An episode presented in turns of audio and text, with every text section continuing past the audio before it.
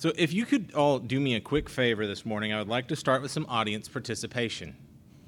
Uh, I would want to try a breathing exercise. Have you all ever? Has anybody ever done a breathing exercise before? Um, so this one, if you could sit up straight in your chair for me for a second. Uh, and what we'll do is we will slowly inhale through our nose for three seconds, hold that breath for three seconds, and then slowly exhale through your mouth for three seconds. You'll think you can do that? Is that enough instructions? All right, let's try this. Inhale, hold, and exhale. All right, three seconds apiece. Inhale, hold it, exhale. Let's try that one more time. Inhale, hold it, exhale. So, that breathing exercise is the way that I have entered prayer every time that I pray by myself for the last few years, uh, since I uh, learned how to do that uh, as a part of a class that I took at seminary that was about personal spiritual development.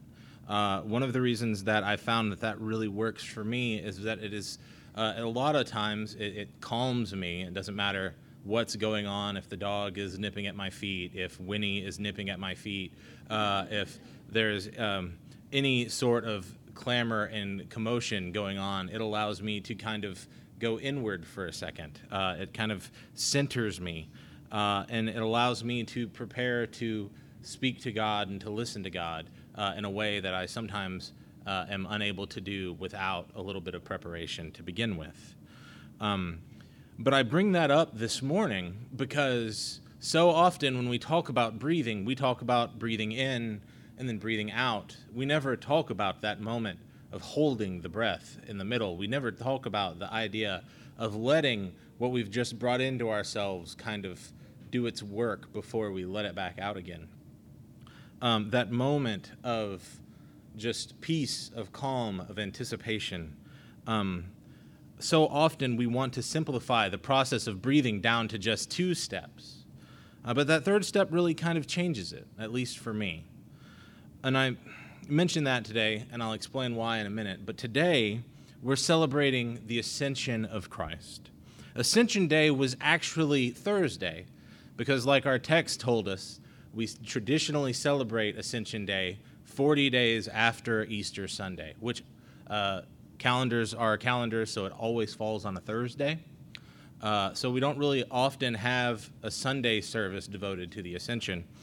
Uh, so I kind of wanted to focus on it today because I think it is one of those uh, Christian holidays that tends to get overlooked. Uh, I know I tend to overlook it. I think it's just one of those easy ones to kind of skip over. So often it becomes a footnote in the Easter story.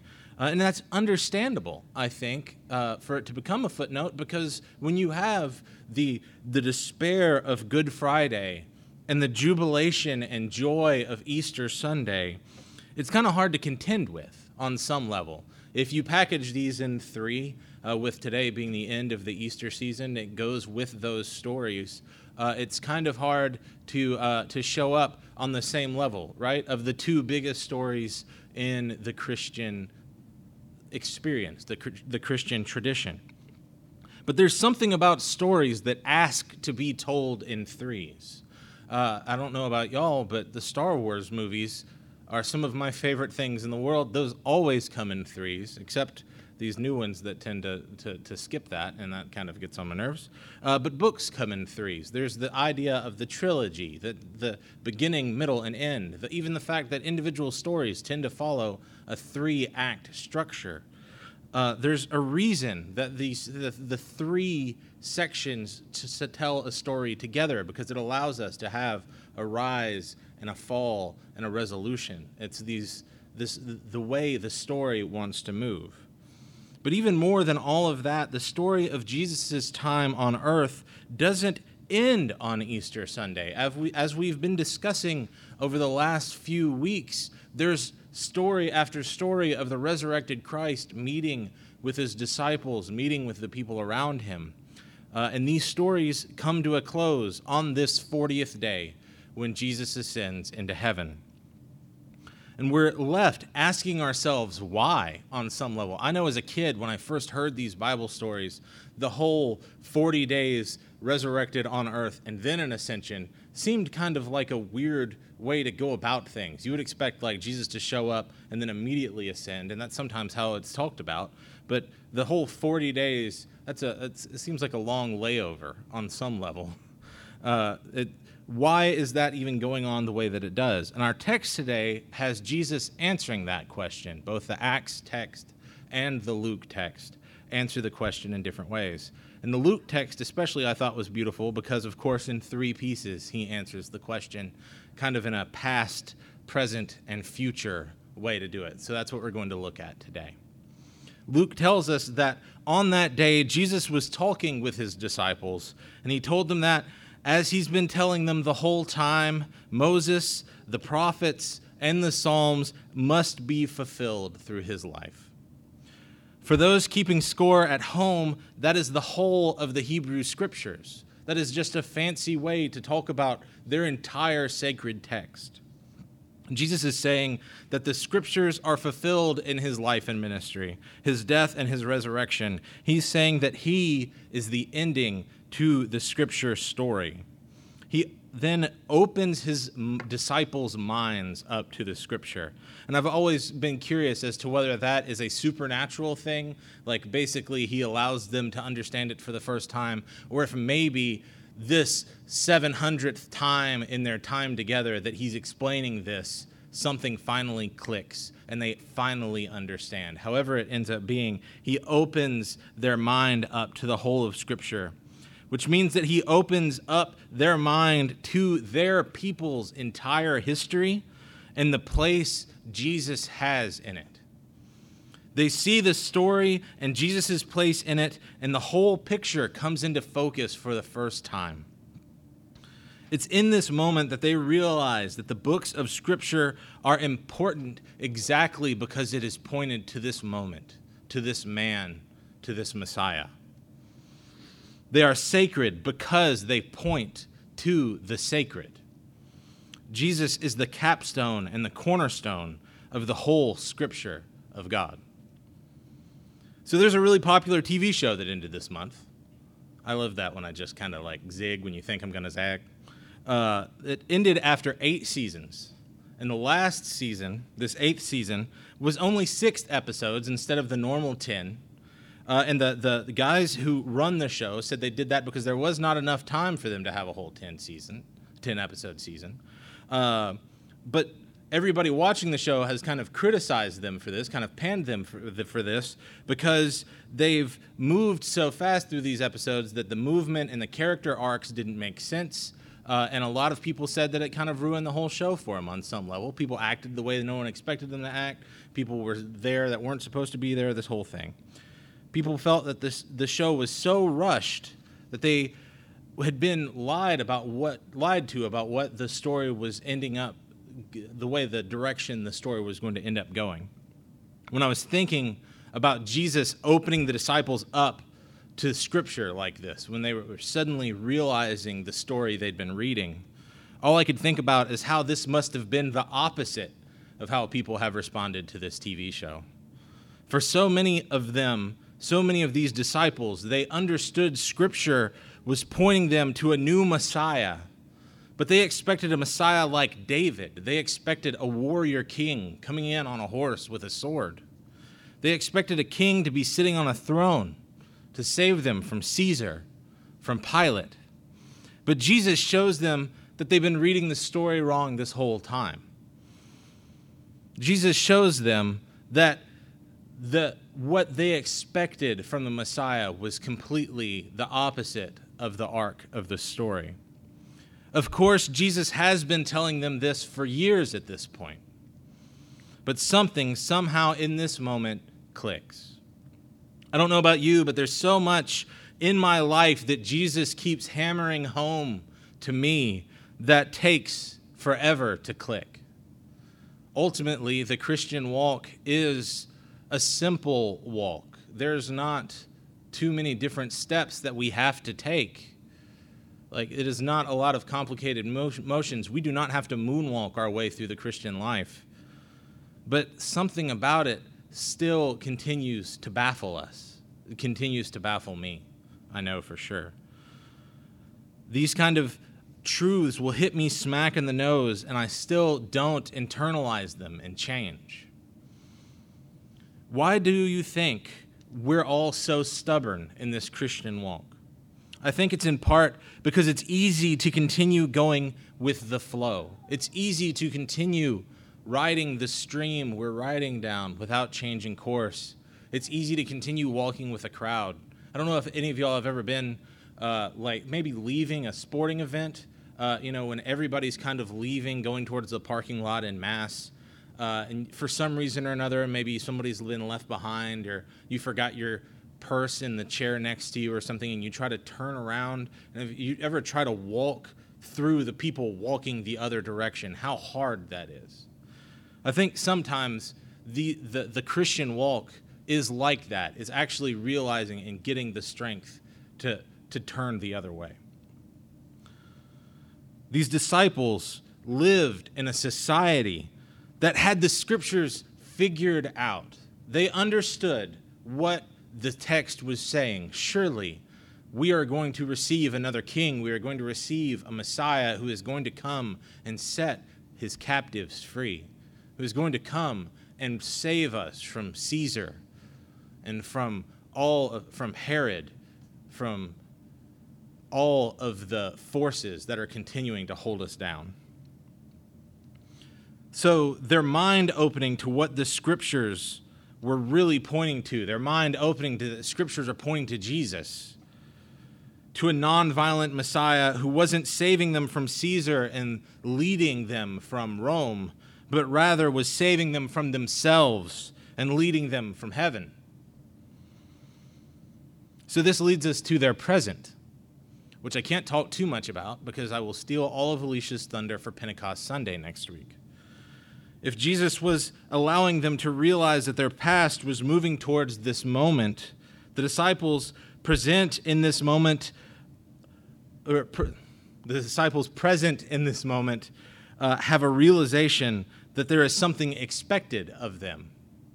They have a realization that they are to do something. There is a verb attached to this for them. Jesus says repentance and forgiveness of sins is to be proclaimed in his name to all nations, beginning with Jerusalem.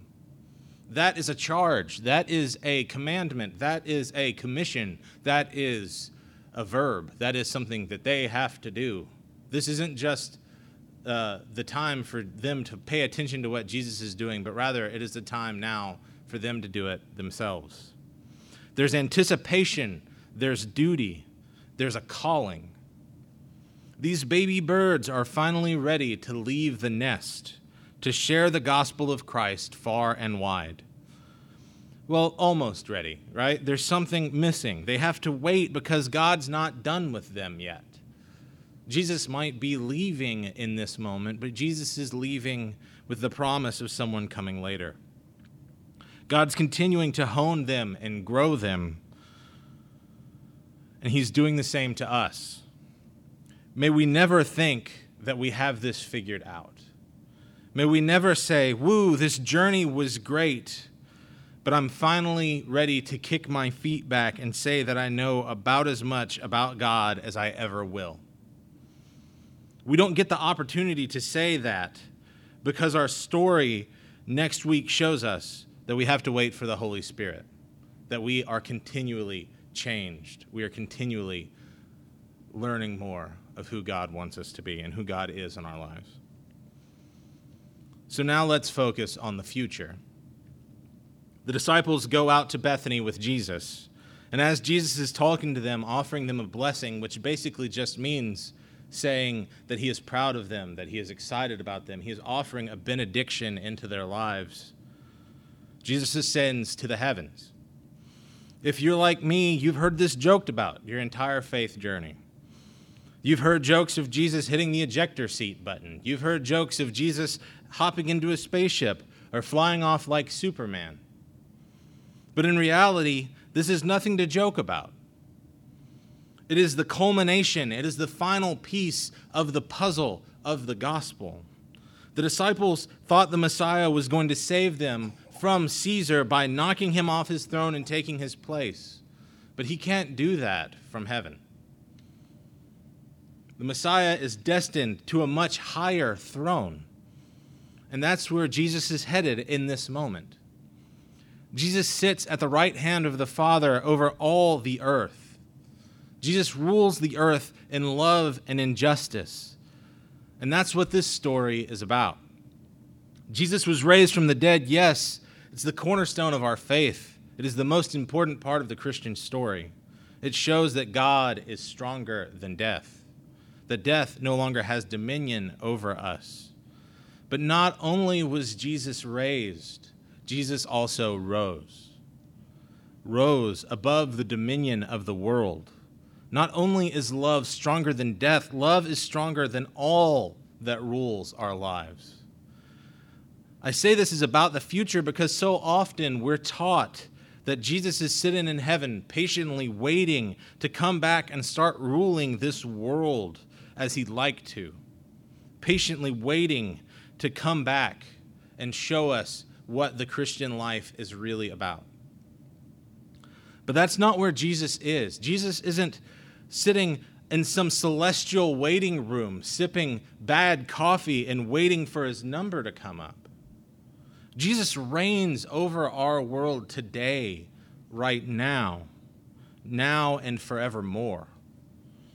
We are living in the kingdom of God now which means that every other kingdom, every other government and rule, every other president, every other principality and power is grasping at straws. All authority of heaven and earth is given to me, Jesus says, which means that if authority is a pie, Jesus has 100% of it. There's not a slice for any country, any kingdom, any dictator if this is the case, what does it say about these governments we find ourselves under now? They clearly exist and they clearly impact our lives. Regarding those in the margins, they impact their lives often negatively, harmfully. Some will see the ascension of Christ to mean that all of these governments are then working under the pretense of the Almighty, under the blessing of Christ. But rather, I take it to mean that they will be judged against the justice and love of Christ. Clearly, no earthly government will be appropriately loving and appropriately just.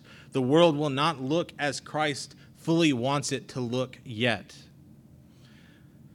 That's the word, isn't it? Yet when we start talking about the kingdom of God. When we start talking about the kingdom of God, you will hear people use the phrase now and not yet, meaning that we're in the kingdom of God now, but the full kingdom of God comes later.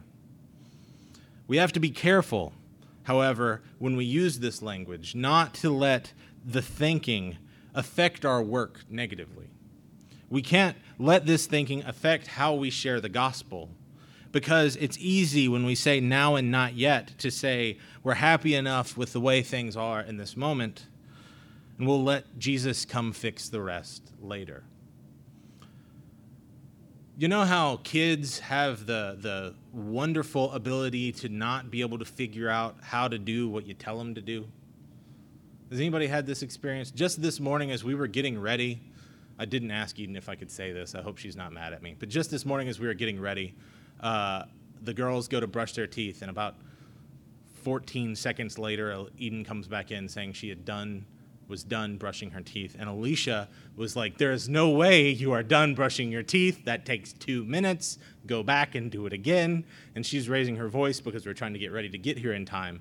And Eden says, "You're scaring me," and Alicia says, "It is my job to scare you."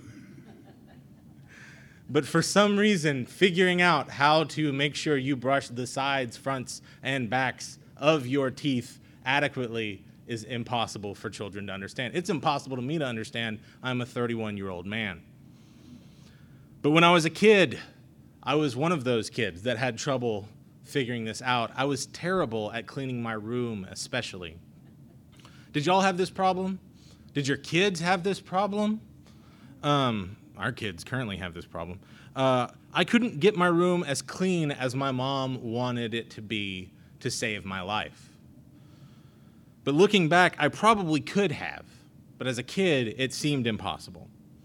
I knew, however, at some point, especially because my mom was my mom and it couldn't stay terrible for too long, that mom would step in and start putting things up for me.